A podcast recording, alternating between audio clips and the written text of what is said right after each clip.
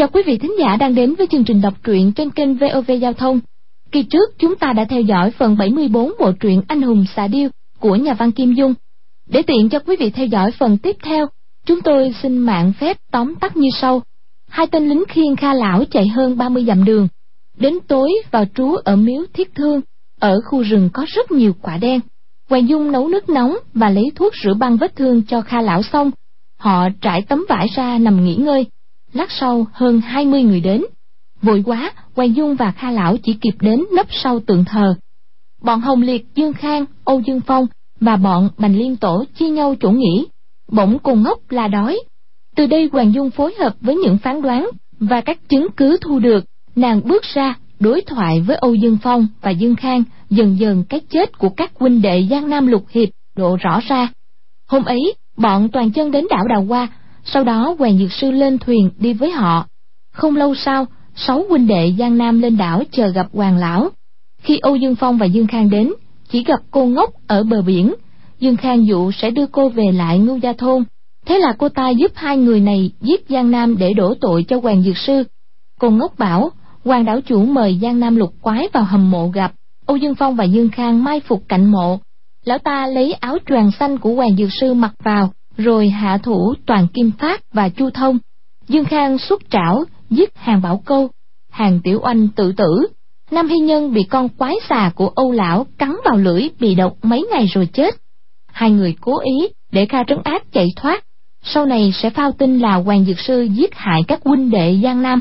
Khi mọi tội ác của âu dương phong và dương khang đã được phơi bày, lão ta tỏ ra đắc ý và khâm phục sự thông minh của hoàng dung. Kha Trấn Áp thì lại vô cùng bi phẫn.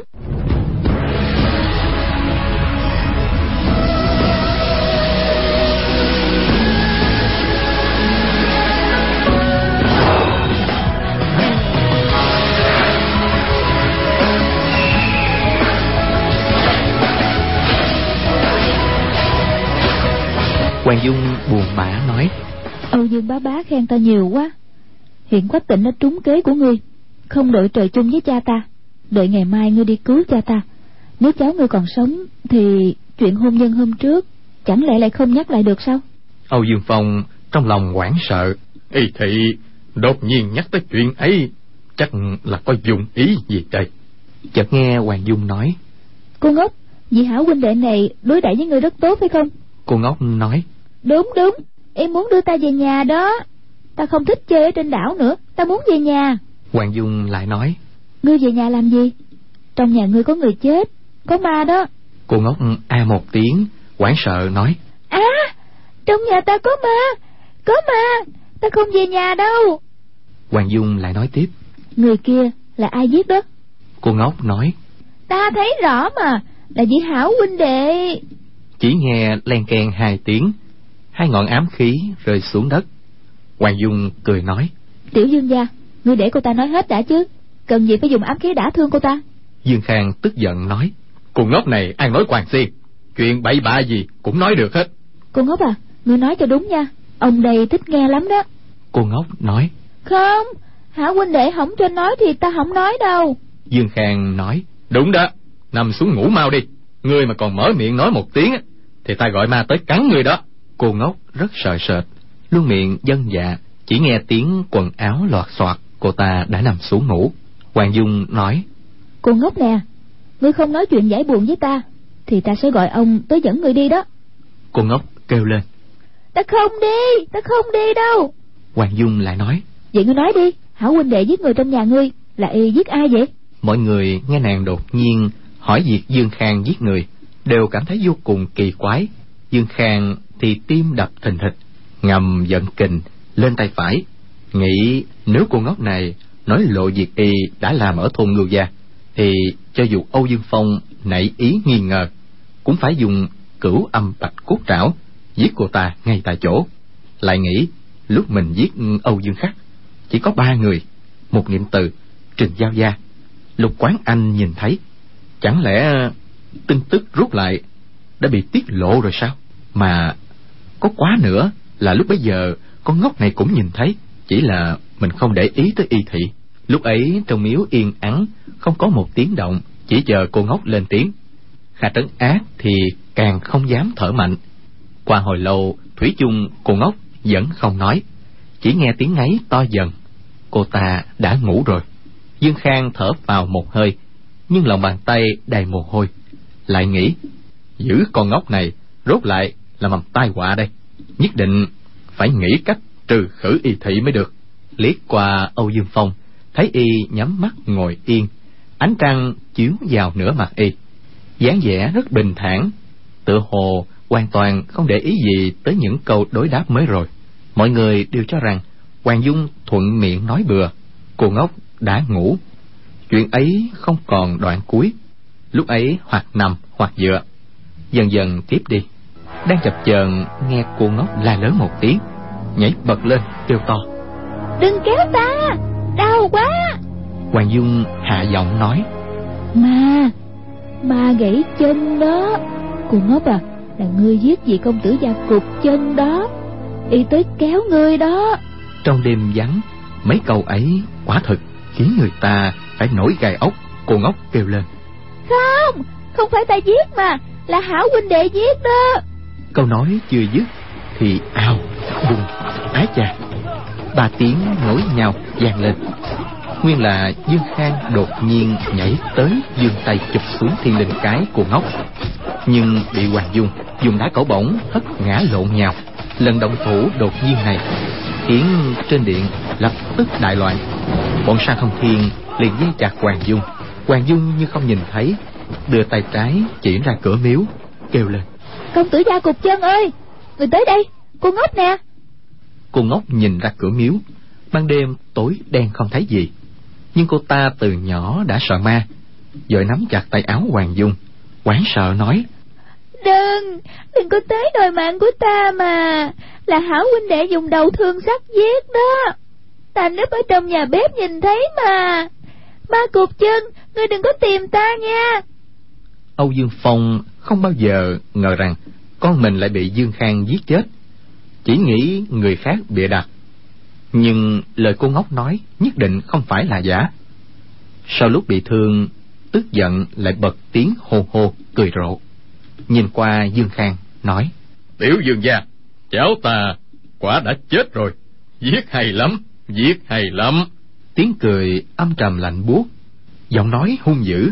Mọi người đều thấy tai ong ong tựa hồ có vô số mũi kim nhỏ đồng thời đâm vào.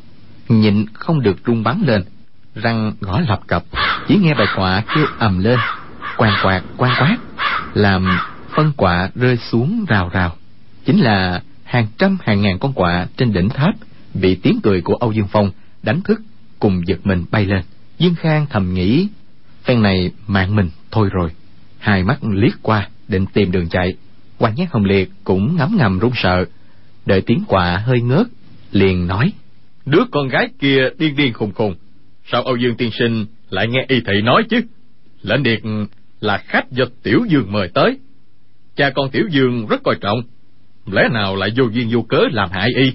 Âu dương phong hơi dẫn kình ra chân. Người chưa đứng lên thân hình đã đột nhiên giọt tới. Hai gối nhẹ nhàng đáp xuống cạnh cô ngốc. Tay trái chụp lấy da cô ta quát. Tại sao y giết cháu ta nói mau cô ngốc hoảng sợ kêu lên. Không phải ta giết mà. Đừng có bắt ta. Đừng có bắt ta. Cô ta dùng sức giãy ra. Nhưng bàn tay âu dương phong như cái kềm sắt làm sao giật ra được. Vừa sợ vừa hoảng bất giác òa khóc kêu lớn. Mẹ ơi! Âu dương phong hỏi liền mấy câu chỉ làm cô ngốc phát sợ không dám khóc nữa. Chỉ mở to hai mắt đờ người ra hoàng dung dịu dàng nói. Cô ngốc à đừng có sợ. Ông đây muốn cho người ăn kẹo mà. Câu ấy để tỉnh âu dương phong. Y nghĩ rằng càng dùng sức mạnh hăm dọa cô ngốc lại càng không dám nói. Liền lấy trong bọc ra một cái bánh bao nguội làm lương khô nhét vào tay cô ta. Tay trái lại buông tay cô ta ra cười nói. À, đúng rồi cho người ăn đây. Cô ngốc nắm lấy cái bánh vẫn chưa hết sợ nói ông ơi ông nắm tay con đau quá. À. ông đừng có nắm con nữa. Âu dương phong ôn tồn nói. À, cô ngốc ngoan cô ngốc biết nghe lời thì ông sẽ không nắm nữa. Hoàng dung nói. Hôm đó vị công tử gia gãy chân kia có ôm một cô nương đó. Ngươi thấy cô ta có đẹp không? Cô ngốc nói. Đẹp lắm á cô ta đi đâu rồi? Hoàng dung hỏi tiếp. Ngươi biết cô ta là ai không? Ngươi không biết chứ gì phải không? Cô ngốc rất đắc ý vỗ tay cười nói. Ta biết chứ biết. Cô ta là vợ của hảo huynh đệ. Câu ấy vừa nói ra âu dương phong lại càng không nghi ngờ gì nữa. Y biết đứa con riêng của mình tính nết vốn rất phong lưu nhất định đã vì chuyện giỡn một niệm từ mà gây họa. Chỉ là âu dương khắc võ công cao cường tuy hai chân bị thương nhưng dương khang cũng còn lâu mới là đối thủ của y. Không biết làm sao mà giết y được lập tức quay đầu nói với dương khang. Thằng cháu ta không biết hay dở mạo phạm tới tiểu dương phi. Đúng là tội đáng muôn chết. Dương khang nói. Không không phải ta giết. Âu dương phong cao giọng hỏi. Thế thì là ai? Dương khang chỉ sợ nhũng cả tay chân trán toát mồ hôi. Sự thông minh cơ trí lúc bình thời đột nhiên mất hết không nói ra được nửa câu.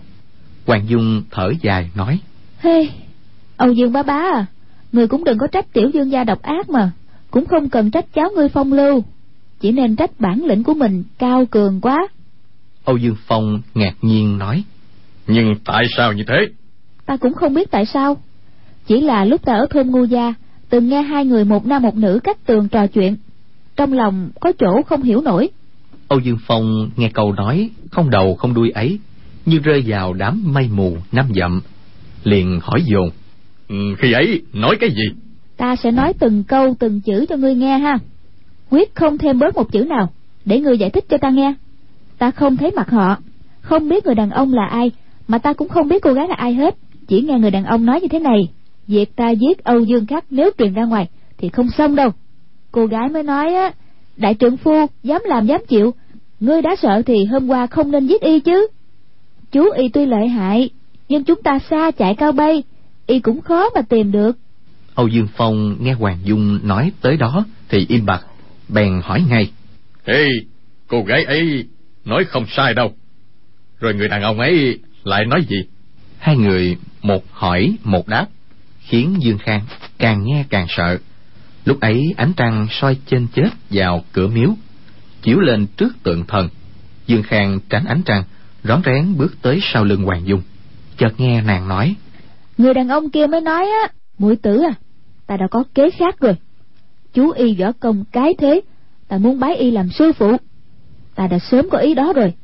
Chỉ là trong môn phái của họ trước nay có quy củ là mỗi đời chỉ truyền cho một người mà thôi. Người này đã chết, thì chú y có thể thu ta làm đệ tử rồi.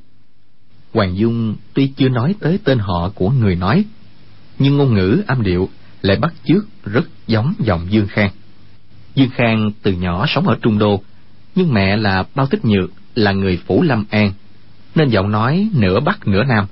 Hoàng dung cũng bắt chước như thế. Không ai không biết người ấy chính là dương khang. Âu dương phong ha hả cười nhạt. Dược quay đầu không thấy dương khang đâu. Chợt nghe chát một tiếng, lại một tiếng la quảng ái chà tiếp theo. Chỉ thấy dương khang đứng dưới ánh trăng, tay phải đầy máu tươi, sắc mặt trắng bệch.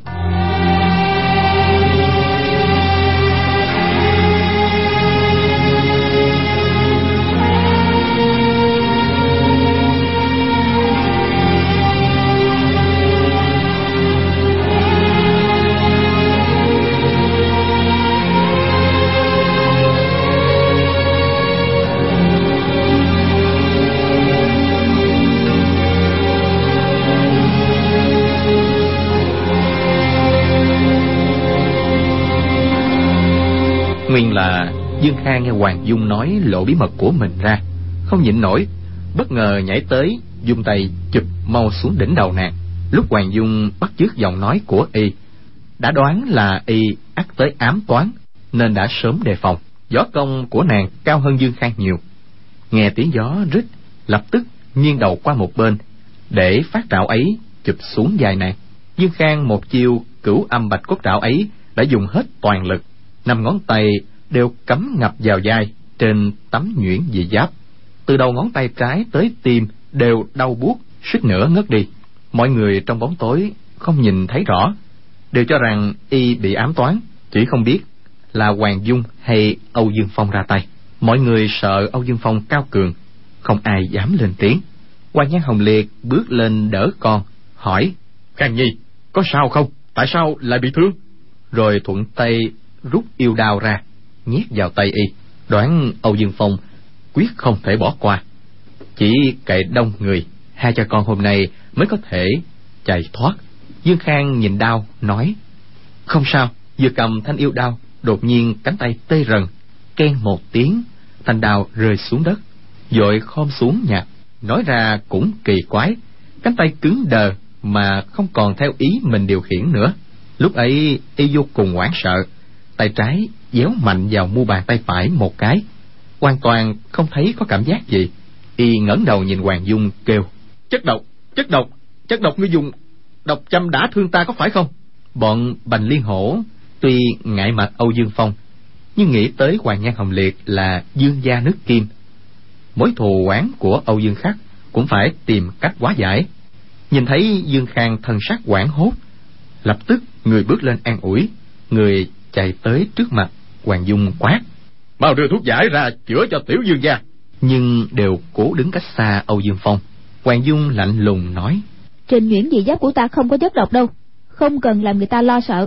Ở đây tự có người khác giết y. Ta cần gì phải đã thương y chứ. Chỉ nghe Dương Khang đột nhiên kêu lớn. Ta, ta không cử động được nữa. Chỉ thấy y hai chân gặp lại. Thân hình từ từ rũ xuống. Miệng phát ra tiếng kêu hà hà. Nửa giống người, nửa giống thú. Hoàng Dung cảm thấy kỳ lạ. Dương ngoảnh đầu thấy Âu Dương Phong cũng có vẻ kinh ngạc. Lại nhìn qua Dương Khang. Thấy y đột nhiên trên mặt đầy vẻ vui sướng. Chành môi ra, cười hì hì. Dưới ánh trăng trắng ngà, lại càng hiện rõ vẻ kỳ quái vô cùng. Trong lòng đột nhiên rúng động, kêu lên. Té ra là độc thủ của Âu Dương Bá Bá. Âu Dương Phong ngạc nhiên nói. Xem ra, dáng vẻ của y thì đúng là trúng phải chất độc trên con quái xà của ta. Ta vốn muốn bắt y phải nếm mùi ấy, nhưng con tiểu nhà đầu người đã làm thay ta rồi. Hay, hay lắm, hay lắm. Chỉ là loại quái xà này trên đời chỉ mình ta có, còn nha đầu người lấy ở đâu ra thế?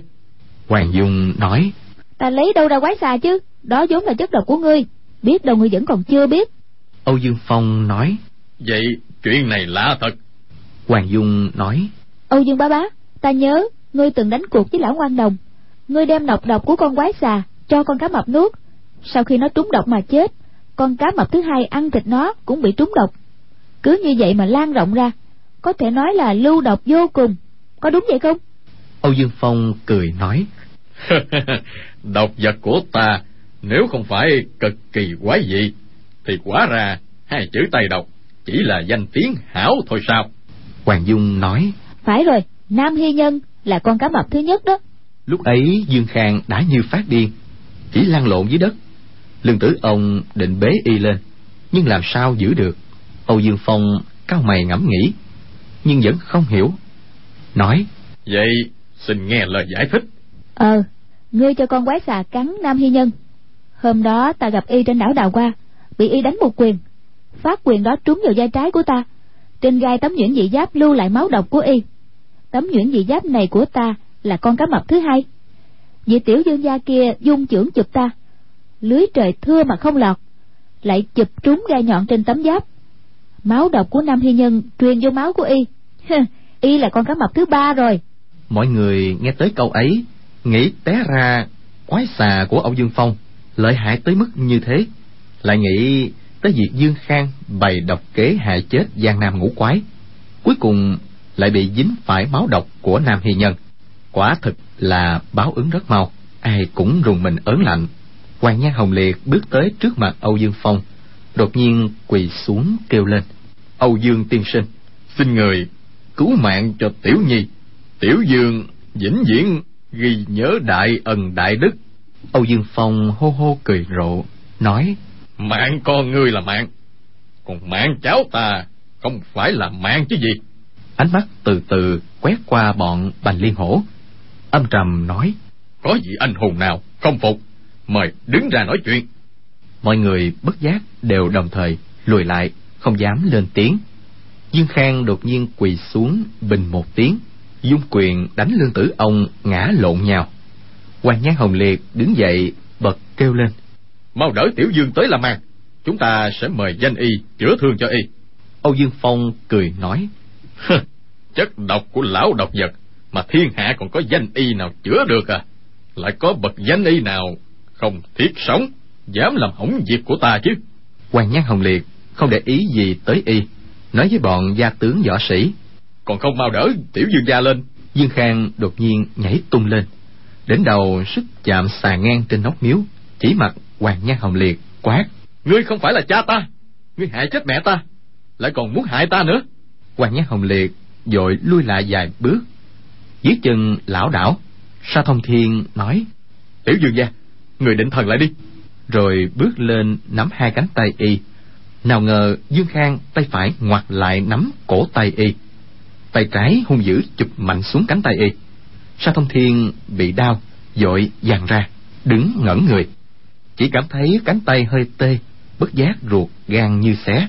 Quan dung lạnh lùng nói. Con cá mập thứ tư. Bành liên hổ vốn chơi thân với sa thông thiên. Y lại giỏi sử dụng độc vật.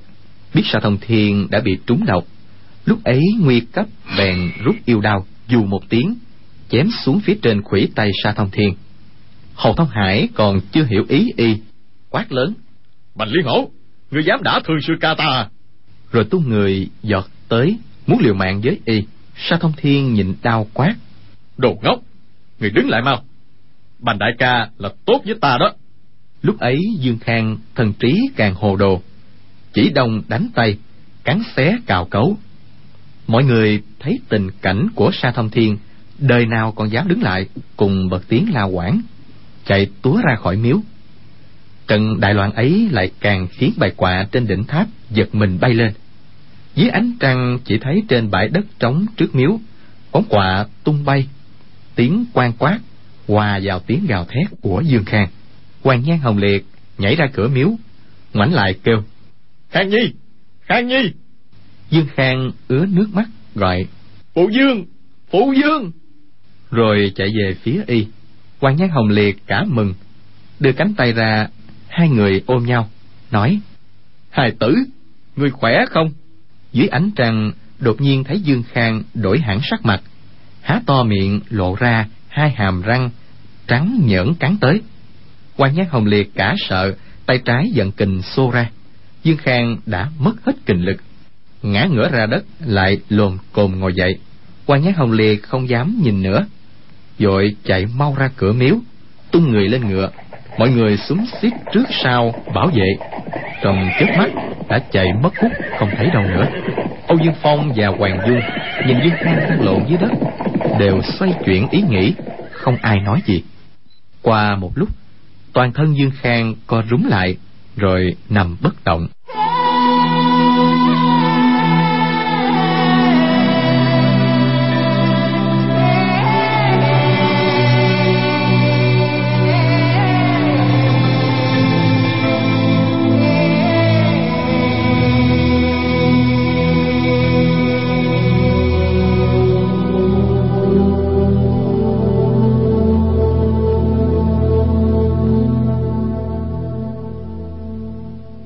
Dương Phong lạnh lùng nói.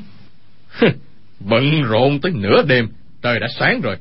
Chúng ta đi xem cha ngươi thế nào. Bây giờ thì cha ta đã về đảo Đào Hoa rồi. Còn có gì hay mà xem chứ? Âu Dương Phong sửng sốt Cười nhạt nói. Té ra Con tiểu nhà đầu Toàn đặt chuyện lừa người. Ban đầu thì tự nhiên là có ý lừa ngươi đó. Cha ta là lại người nào chứ? Há là bị bọn đạo sĩ thối tha phải toàn chân dây khốn nếu ta không nói chuyện cửu âm chân kinh thế nào ngươi cũng không cho ta hỏi han cô ngốc. Lúc ấy kha trấn ác vừa rất khâm phục vừa rất thương yêu hoàng dung. Chỉ mong nàng mau nghĩ ra cách nào hay để thoát thân trốn chạy. Chợt nghe âu dương phong nói trong những lời bịa đặt của ngươi cũng có ba phần sự thật. Nếu không lão độc vật cũng không dễ mà mắc câu. Được rồi ngươi đem đoạn văn dịch của cha ngươi đọc lại từ đầu đến cuối cho ta nghe không được giấu giếm nửa câu đó thế nếu ta nhớ không được thì sao tốt nhất là người nên nhớ. Nếu không á, thì con tiểu nhà đầu xinh đẹp lanh lợi người, bị con quái xà của ta cắn cho dài nhát, thì quả thật một cảnh tượng rất không đẹp. Lúc Hoàng Dung từ sau tượng thần nhảy ra, vốn đã có ý quyết chết, nhưng lúc ấy nhìn thấy thảm trạng của Dương Khang lúc lâm tử, bất giác, run sợ, nghĩ thầm. Cho dù mình nói cho y biết đoạn kinh văn mà nhất đăng đại sư truyền thụ, y vẫn không thể nào tha mình. Làm thế nào nghĩ cách thoát thân đây? Nhất thời, bàng hoàng không có cách nào. Nghĩ chỉ còn cách trước tiên bồi bác với y vài câu rồi sẽ tính. Nên bèn nói. Ta thấy được nguyên bản kinh văn thì hoặc giả có thể dịch ra được. Ngươi cứ đọc từng câu từng câu ra, ta nghe thử coi. Âu Dương Phong nói. Những lời liếu la liếu lò ấy, ai mà nhớ được. Người không cần qua mắt ta nữa. Hoàng Dung nghe y không đọc ra được. Linh cơ chợt động, đã nghĩ ra kế, nghĩ thầm. Y đã không nhớ được, tự nhiên phải coi kinh văn là tính mạng người. Lúc ấy bèn nói. Được thôi, người lấy kinh ra mà đọc đi. Âu Dương Phong quyết ý bắt nàng giải thích, lập tức lấy trong bọc ra một gói giấy dầu, mở liên tiếp ba lớp, mới lấy ra quyển kinh văn mà Quách Tỉnh viết cho. Hoàng Dung cười thầm. tỉnh ca ca viết bừa một hơi, mà lão độc vật y lại cho là thiệt. Âu Dương Phong đánh quả tập lên, tìm được nửa cây nến trên bệ thờ chăm vào, soi kinh văn vào đọc. Hốt bất nhĩ, khắc lý đà đắc, từ cằn lục phố. Hoàng Dung nói. Giỏi xem tướng, chuyển giận 12 hơi thở. Âu Dương Phong cả mừng, lại đọc. Các nhĩ văn quá từ, hạp hổ. Có thể thoát khỏi quả hoạn, đạt tới chỗ thông thần. Thủ đạt, biệt tư thổ, ân nê khu. Sai rồi, ngươi đọc sai rồi. Không sai, đúng là trong này viết như thế mà. Vậy hả? Vậy thì lạ quá ta. Câu này không sao mà hiểu được. Rồi đưa tay trái lên chống cằm, làm như đang khó nhọc suy nghĩ. Âu Dương Phong vô cùng sốt ruột, nhìn nàng chăm chăm, chỉ mong nàng nghĩ ra cho mau. Qua hồi lâu, Hoàng Dung nói, À, phải rồi, chắc là cái gã tiểu tử ngốc quách tỉnh viết sai đó, đưa ta xem nào. Âu Dương Phong không nghĩ gì khác, đưa kinh văn qua. Hoàng Dung đón lấy, tay trái cầm nến, như đọc kỹ kinh văn. Đột nhiên hai chân nhảy giọt lên, lui ra một trượng, kề mấy trang giấy vào cách ngọn lửa nửa thước, quát. Âu Dương bá bá, kinh văn này là giả, để ta đốt cho xong. Âu Dương Phong cả sợ, giỏi nói. Này, nè, ngươi làm gì thế? Mau trả lại cho ta. Ngươi là muốn lấy kinh văn, hay là muốn lấy cái mạng của ta? Lấy mạng ngươi để làm gì? Mau trả lại cho ta. Giọng nói cấp bách, khác hẳn lúc bình thời. Lấy thế định nhảy lên cướp lại. Hoàng Dung kề kinh văn vào cách ngọn nến hai tấc, nói. Đứng lại, ngươi mà động đậy một cái, ta sẽ đốt. Chỉ cần cháy mất một chữ thôi, thì suốt đời, ngươi phải hối hận đó. Âu Dương Phong nghĩ thấy không sai, hừ một tiếng, nói. ta không đấu nổi con quỷ ranh ma nhà ngươi. Đặt kinh văn xuống, rồi ngươi đi cho xong. Ngươi là bậc tôn sư trên đời, không được nuốt lời đó nha. Ta nói, mau đặt kinh văn xuống, rồi ngươi đi đường ngươi. Hoàng Dung biết y là kẻ rất có thân phận, tuy tính tình độc ác xấu xa, nhưng không nuốt lời với người khác. Lập tức đặt cả kinh văn lẫn ngọn nến xuống đất, cười nói. Âu Dương bá bá, xin lỗi nha. Rồi nhấc ngọn đã cậu bổng lên, quay người định đi. Âu Dương Phong cũng không ngoảnh lại, đột nhiên nhảy bật lên, lật tay ra chưởng. Bùng một tiếng gian dội, đã đánh dở một nửa tượng thần thiết thương, dương ngạn chương, liền quát. Lão mù họ kha kia, ra đây mau. Hoàng Dung cả kinh, quay đầu nhìn lại, chỉ thấy Kha Trấn Ác đã từ sau tượng thần nhảy ra, dung ngọn thương sắc bảo vệ trước mặt. Hoàng Dung lập tức hiểu ra. Với bản lĩnh của lão độc vật, thì Kha đại gia núp sau lưng tượng thần, há lại qua mặt y được sao? Có lẽ là y nghe được tiếng thở. Chỉ là y không coi Kha đại gia vào đâu, cho nên nãy giờ cứ ẩn nhẫn không nói ra mà. Lập tức tung người giọt tới, ngọn trúc bổng khẽ đưa ra cùng thủ thế, nói với Âu Dương Phong. Âu Dương bá bá, ta không đi nữa đâu, ngươi thả y đi đi. Kha Tấn Ác nói. Không, Dung Nhi, ngươi đi đi. Người đi tìm tĩnh nhi, bảo y trả thù cho sáu anh em ta. Nếu mà y tin lời ta, thì đã tin rồi. Kha đại gia, nếu ngươi không đi, thì nỗi quan khuất của cha con ta không bao giờ được sáng tỏ đâu. Ngươi nói với quách tỉnh rằng, ta không hề trách y. Bảo y đừng khó xử. Kha trấn ác đời nào chịu để nàng xả thân cứu mình. Hai người cãi cọ không thôi. Âu Dương Phong sốt ruột mắng. Còn nhà đâu? Ta đã ưng thuận để ngươi đi. Ngươi còn lằng nhằng cái gì? Nhưng mà ta không thích đi đó. Âu Dương bá bá à, ngươi đuổi lão mù này đi đi. Ta sẽ nói chuyện vui vẻ cho ngươi đỡ buồn nha. Chứ đừng có làm hại y. Âu Dương Phong nghĩ thầm. Ngươi không đi là tốt nhất. Chứ gã mù này sống hay chết can hệ gì tới ta chứ bèn sải chân bước lên một bước dung tay chụp vào ngực kha trấn ác. Kha trấn ác dung ngang ngọn thiết thương ra bảo vệ trước ngực. Âu dương phong rung tay, gạt một cái, hai tay kha trấn ác tê chồn. Trước ngực bị dội lại, đau buốt lên ken một tiếng, ngọn thiết thương đã tung lên, chọc thủng mái ngói bay luôn ra ngoài. Kha trấn ác dội nhảy lùi lại. Người đang trên không chưa rơi xuống đất, thì trước ngực đã bị túng chặt thân hình đã bị âu dương phong nắm lấy, nhấc lên. Y từng gặp nhiều đại địch, tuy giữa lúc nguy cấp, vẫn không rối loạn. Tay trái khẽ giơ lên, hai ngọn độc lăng bay thẳng vào giữa mặt đối phương. Âu dương phong không ngờ y lại có hiểm chiêu chuyển bại thằng thắng này.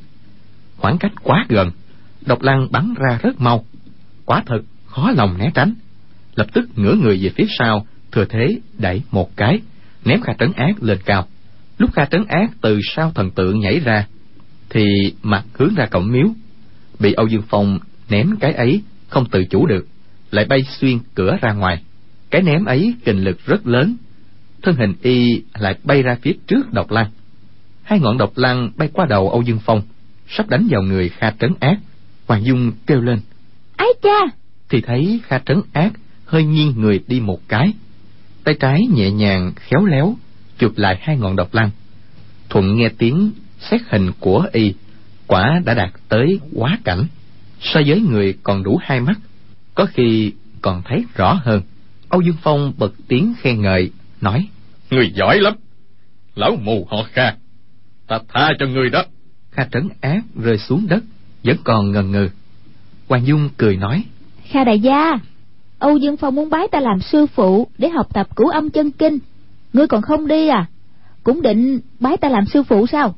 Kha Trấn Á biết, tuy nàng nói năng có vẻ nhẫn nhơ, nhưng hoàn cảnh quả thật mười phần nguy hiểm. Cứ đứng trước miếu không chịu đi.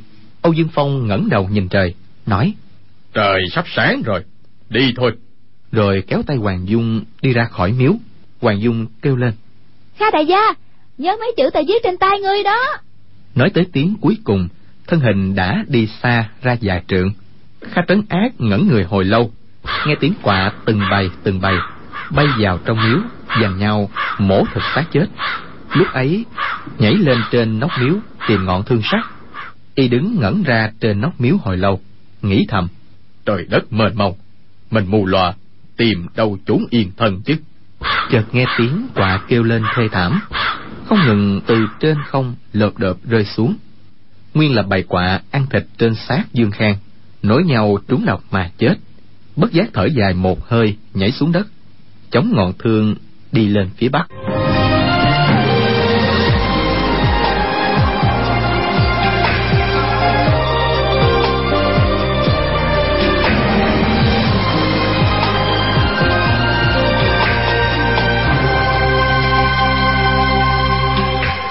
Đi tới hôm thứ ba chợt nghe trên không có tiếng chim điêu kêu gian nghĩ đôi điêu đã ở đây thì quách tỉnh có lẽ cũng ở đây. Lập tức cao giọng gọi to giữa đồng trống. Tỉnh nhi! Tỉnh nhi! Qua không bao lâu quả nhiên nghe tiếng gió ngựa cua gian quách tỉnh cưỡi con tiểu hồng mã phóng tới. Y và kha trấn ác lạc nhau trong lúc hỗn chiến. Lúc ấy thấy sư phụ không bị gì vô cùng mừng rỡ không chờ ngựa dừng đã vội vàng nhảy xuống chạy tới ôm chặt kha trấn ác, luôn miệng kêu, đại sư phụ! Kha trấn ác giang thẳng tay tát y hai cái nảy lửa. Quách tỉnh không dám né tránh. Ngạc nhiên buông tay ra. Kha trấn ác tay trái tiếp tục đánh quách tỉnh tay phải thì liên tiếp tát vào mặt mình. Lần này thì quách tỉnh càng kinh ngạc, kêu lên, đại sư phụ, người làm gì thế? Ngươi là thằng nhỏ hồ đồ, Ta là lão già hồ đồ đây y tác hơn mười cái mới dừng tay. Hai người mặt mũi đều sưng dù. Kha trấn ác ngoác miệng chửi quách tỉnh và mình suốt nửa ngày mới đem chuyện trong ngôi miếu cổ, nhất nhất kể lại. Quách tỉnh vừa ngạc nhiên, vừa mừng rỡ, vừa đau xót, vừa xấu hổ. Nghĩ thầm, té ra chân tướng là như thế. Mình quả thật trách làm dung nhi rồi. Kha trấn ác quát, người nói chúng ta có đáng chết không chứ? Quách tỉnh luôn miệng khen phải lại nói là đệ tử đáng chết. Đại sư phụ mắt kém không trách người được. Kha trấn ác tức giận nói còn bà nó ta cũng đáng chết.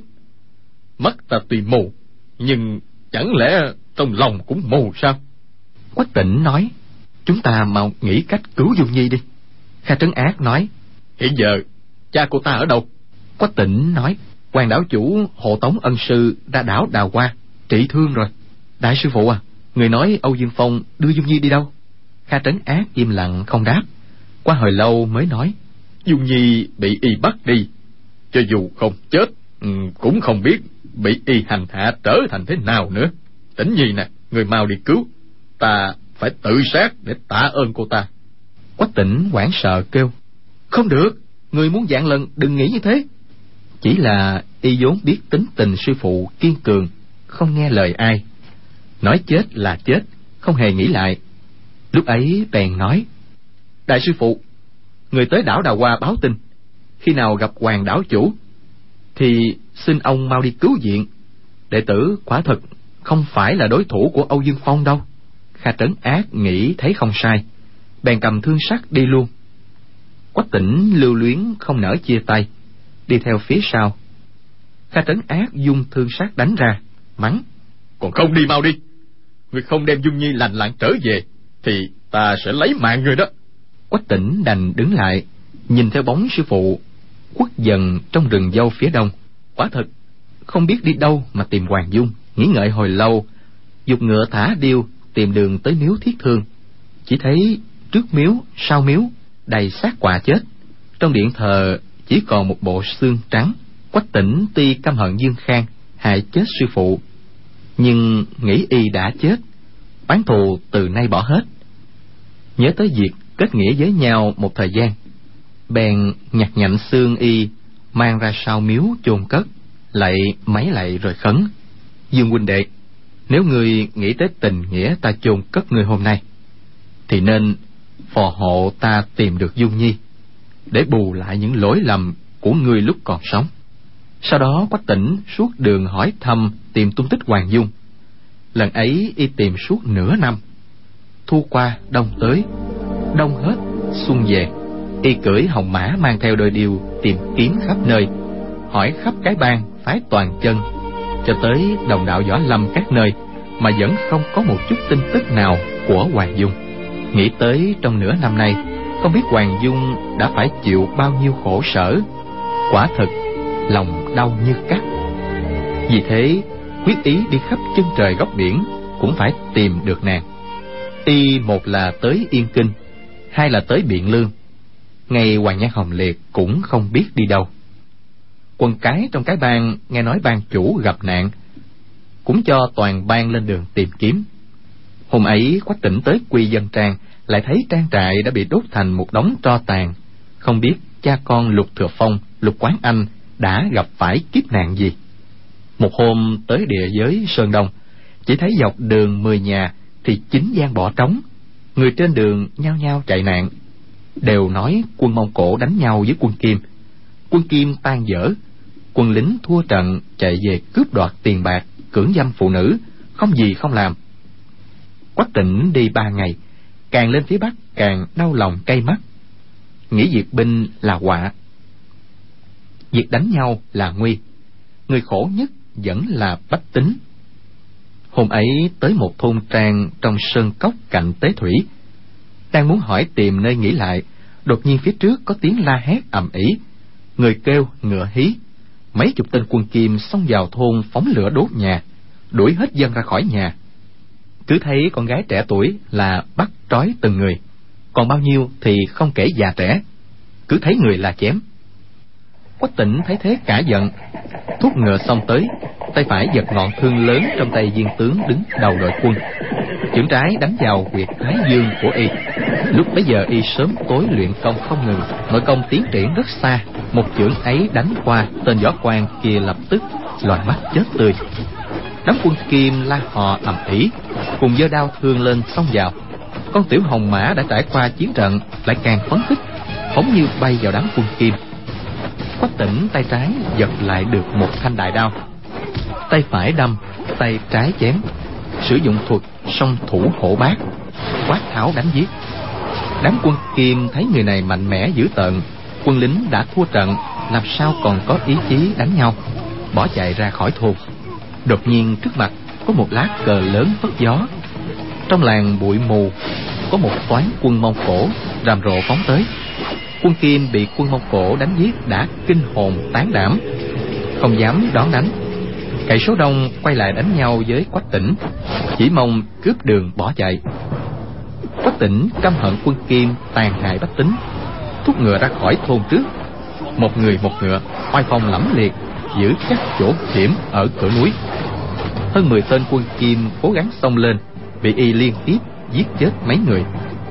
Số còn lại không dám xông tới tiến không được, thoái không xong, dồn lại thành một đám rối loạn. Quân mông cổ thấy phía trước đột nhiên có người giúp đỡ, cũng rất bất ngờ. Xung sát một trận, hơn mười mấy tên quân kim đều bị giết sạch trong thôn. Viên bách phu trưởng đứng đầu toán quân mông cổ đang định hỏi lai lịch quách tỉnh. Trong toán lại có một viên thập phu trưởng biết mặt quách tỉnh, bèn gọi lớn, kim đao phò mã rồi lại rạp xuống đất. Viên bách phu trưởng nghe thấy là phò mã gia của đại hãn đâu dám khinh thường, dội xuống ngựa làm lễ sai người rủi ngựa về báo. Quách tỉnh vợ truyền lệnh sai quân mông cổ mau dập tắt lửa trong thôn. Dân thôn đỡ người già, bế trẻ con nhao nhao kéo tới cảm tạ. Đang ầm ĩ ngoài thôn chợt có tiếng gió ngựa dồn dập vang lên. Vô số quân mã đổ tới. Đã bách tính cả kinh, bất giác ngớ mặt nhìn nhau. Chỉ thấy một con ngựa hồng phóng tới như gió. Một viên tướng quân thiếu niên trên ngựa gọi lớn, quách tỉnh an đáp, ở đây phải không? Quách tỉnh nhìn ra thì là đà lôi. Cả mừng kêu lên, đà lôi an đáp. Hai người chạy tới ôm chầm lấy nhau. Đôi điều biết đà lôi cũng bước tới cọ cọ, mười phần thân thiết đà lôi sai một viên thiên phu trưởng, đem quân truy kích quân kim, hạ lệnh dựng lều trướng trên sườn núi. Cùng quách tỉnh kể lại những chuyện từ khi chia tay cho đến nay. Đà lôi nói tới quân vụ bắc quốc. Quách tỉnh mới biết trong hơn một năm nay, thành các tư hãn ngựa không dừng gió, đông phạt tây chinh, mở rộng đất đai rất nhiều. Trục xích, sát hợp đài, hoa khoát đài, đà lôi, bốn dương tử, mộc hoa lê, bát nhĩ truật bát nhị hốt, xích lão, ôn tứ kiệt đều lập rất nhiều công lao hạng mã. Hiện đà lôi và mộc Qua lê cầm quân đánh kim. Đại chiến mấy trận ở sơn đông đánh quân kim đại bại tan rã. Quân sĩ còn lại của nước kim tập trung ở cửa đồng quan, đóng chặt cửa quan cố thủ, không dám ra sơn đông nghênh chiến. Quách tỉnh ở lại trong quân đà lôi mấy ngày, khoái mã đưa tin khẩn báo tới thành các tư hãn triệu tập chư dương chúng tướng đại hội ở mạc bắc. Đà lôi và mộc qua lê không dám chần chừ, giao cờ lệnh lại cho phó tướng. Liền đêm về bắc, quách tỉnh nhớ mẹ, lúc ấy cũng đi với đà lôi.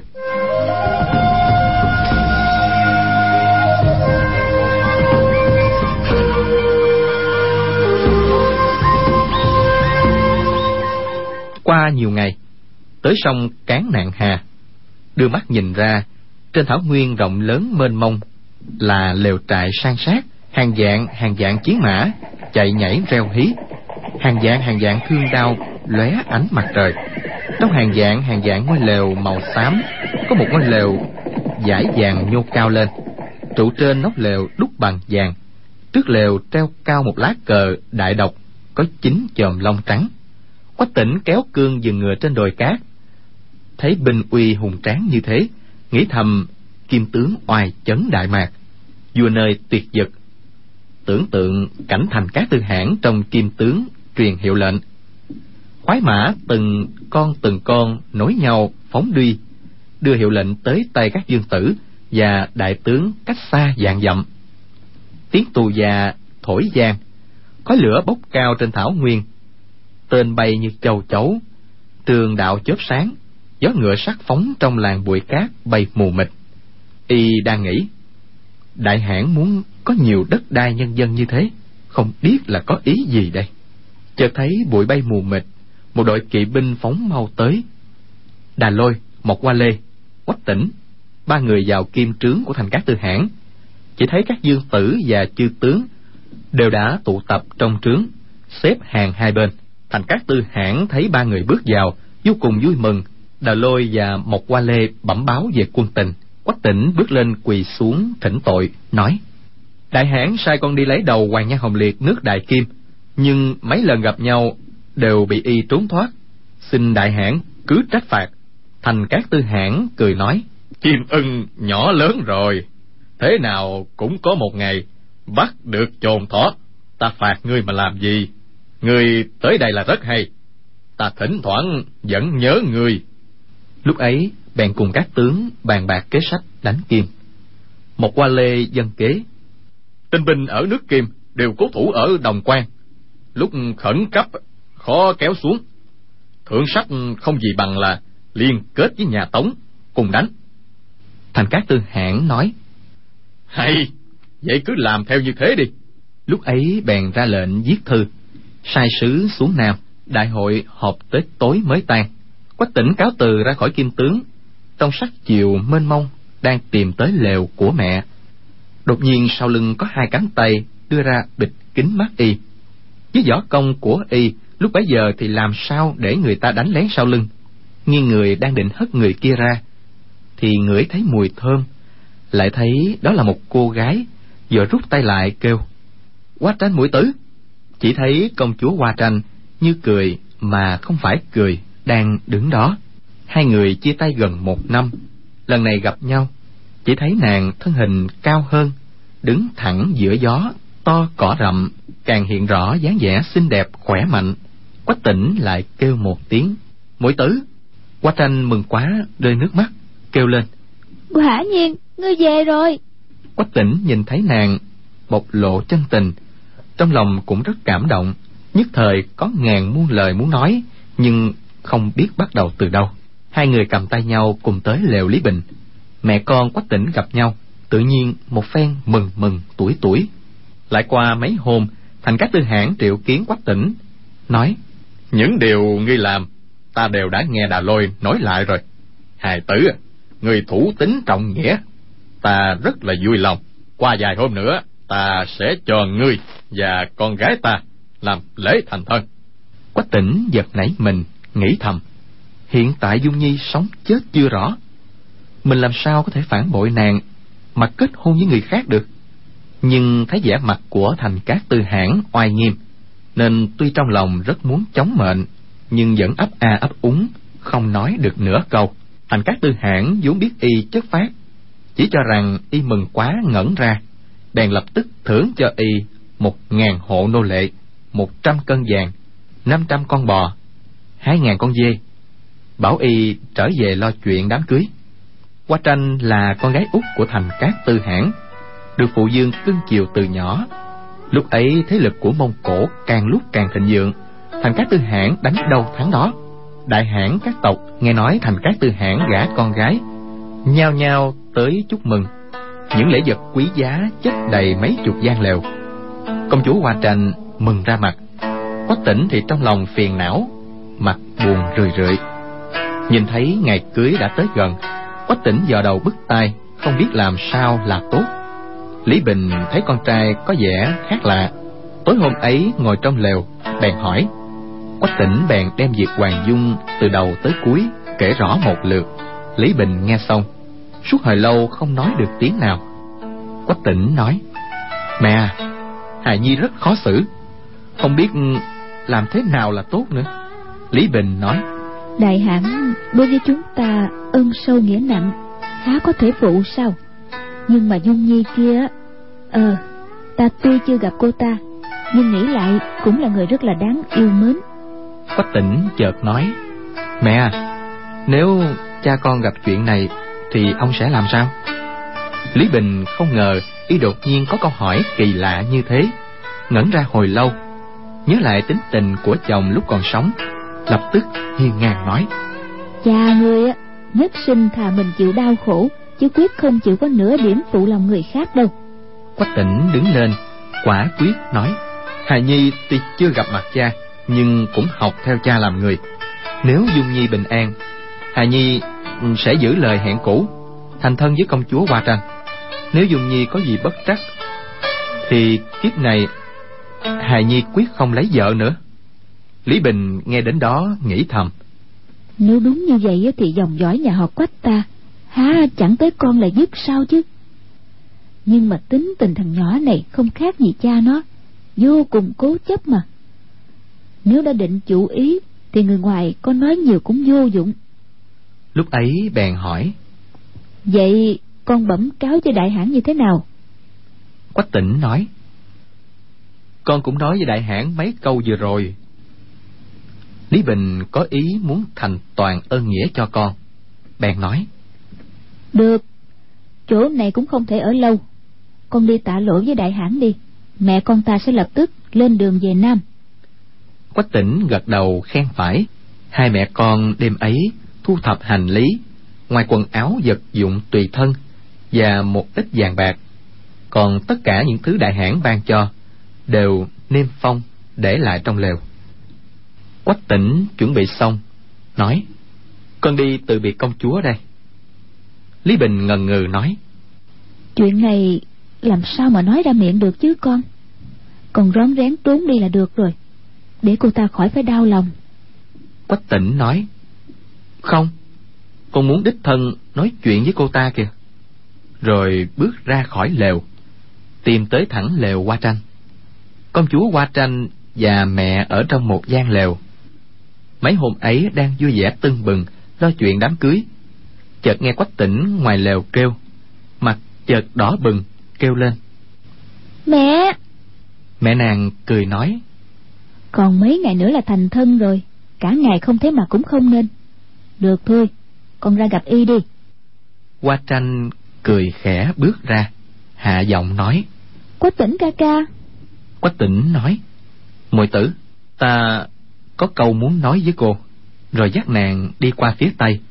Hai người đi được vài dặm cách đại doanh khá xa mới ngồi xuống bãi cỏ. Qua tranh nép người vào quách tỉnh hạ giọng nói tỉnh ca ca ta cũng đang có chuyện muốn nói với ngươi nè. Quách tỉnh thoáng hoảng sợ nói à cô đã biết rồi à? Nghĩ thầm nàng biết thì càng hay. Nếu không thì quả thật không biết mở miệng thế nào. Hoa tranh nói biết chuyện gì? Ta đang muốn nói với ngươi á là ta không phải là con gái đại hãn. Quách tỉnh ngạc nhiên nói nàng nói cái gì? Hoa tranh ngẩng đầu nhìn dần trăng non vừa lên ở chân trời. Thông thả nói thì sau khi ta thành thân với ngươi á ta sẽ quên mình là con gái của thành cát tư hãn. Ta chỉ là vợ của quách tỉnh thôi. Ngươi muốn đánh mắng ta thì cứ đánh mắng. Đừng gì nghĩ tới cha ta là đại hãn mà ngươi phải chịu ủy khuất quách tỉnh trong lòng chua xót nhiệt quyết trào lên nói muội tử cô đối với ta quá tốt chỉ đáng tiếc là ta không xứng đáng với cô. Hoa tranh nói cái gì mà không xứng đáng chứ? Ngươi là người tốt nhất ở trên đời đó. Ngoài cha ta ra không ai bằng được ngươi đâu. Bốn vị ca ca của ta cũng không bằng một nửa ngươi nữa. Quách tỉnh ngẩn ra hồi lâu. Việc sáng sớm ngày mai mình đã định rời mông cổ về nam lại càng không sao nói ra được. Hoa tranh lại nói mấy hôm nay quả thật ta vui lắm. Nhớ tới lúc trước ta nghe nói người chết á quả thật rất hận là mình không thể chết theo cho xong. Cũng nhờ đà lôi ca ca giật lấy thanh đao trên tay ta nếu không thì làm sao ta còn lấy ngươi được nữa? Quách tỉnh ca ca nếu không làm vợ ngươi được ta thà chết còn hơn đó. Quách tỉnh nghĩ thầm dung nhi thì không nói với mình như thế có điều hai người đối xử với mình đều rất tốt nghĩ tới hoàng dung không kèm được tiếng thở dài hoa tranh ngạc nhiên nói ờ tại sao ngươi lại thở dài quách tỉnh ngần ngừ nói Ờ, thì không có gì. Hoa tranh nói. Ờ, đại ca và nhị ca của ta không thích ngươi, nhưng mà tam ca và tứ ca lại rất tốt với ngươi. Trước mặt cha ta cứ nói đại ca và nhị ca không tốt, tam ca và tứ ca tốt, ngươi không cần lo đâu. Quách tỉnh nói. Nhưng sao thế? Hoa tranh rất đắc ý, nói. Ta nghe mẹ nói, cha đã lớn tuổi rồi, hiện đang nghỉ việc lập hãng thái tử. Ngươi đoán xem là lập ai? Quách tỉnh nói. Thì tự nhiên là đại ca trục xích rồi. Y lớn tuổi nhất, công lao lại lớn nhất. Hoa tranh lắc đầu nói. Hmm, ta đoán sẽ không lập đại ca đâu. Quá nữa là lập tam ca. Nếu không thì là tứ ca.